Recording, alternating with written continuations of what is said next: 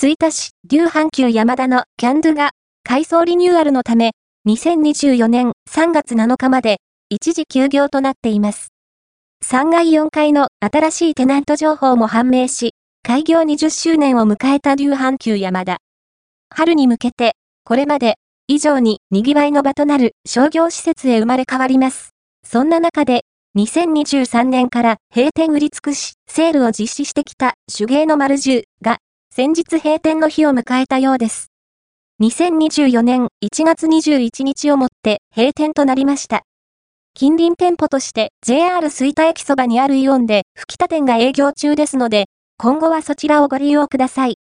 なお、手芸の丸十山田店のお隣で営業をしていたキャンドゥ、デュー阪急山田店も、現在店舗改装工事のため臨時休業中となっています。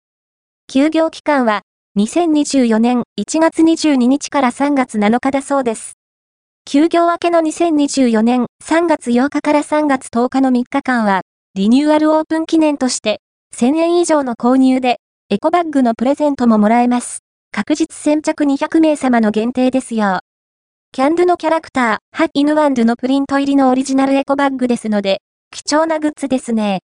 2階のテナント部分が2店舗分並んで、工事中の壁になっているので、なんだか、とっても違和感がありますが、キャンドゥのリニューアルも、楽しみですね。手芸の丸十跡地に、別のテナントが入るのか、それとも、キャンドゥの売り場面積が、大幅に、拡大されるのか、2024年3月8日のリニューアルオープンに期待したいと思います。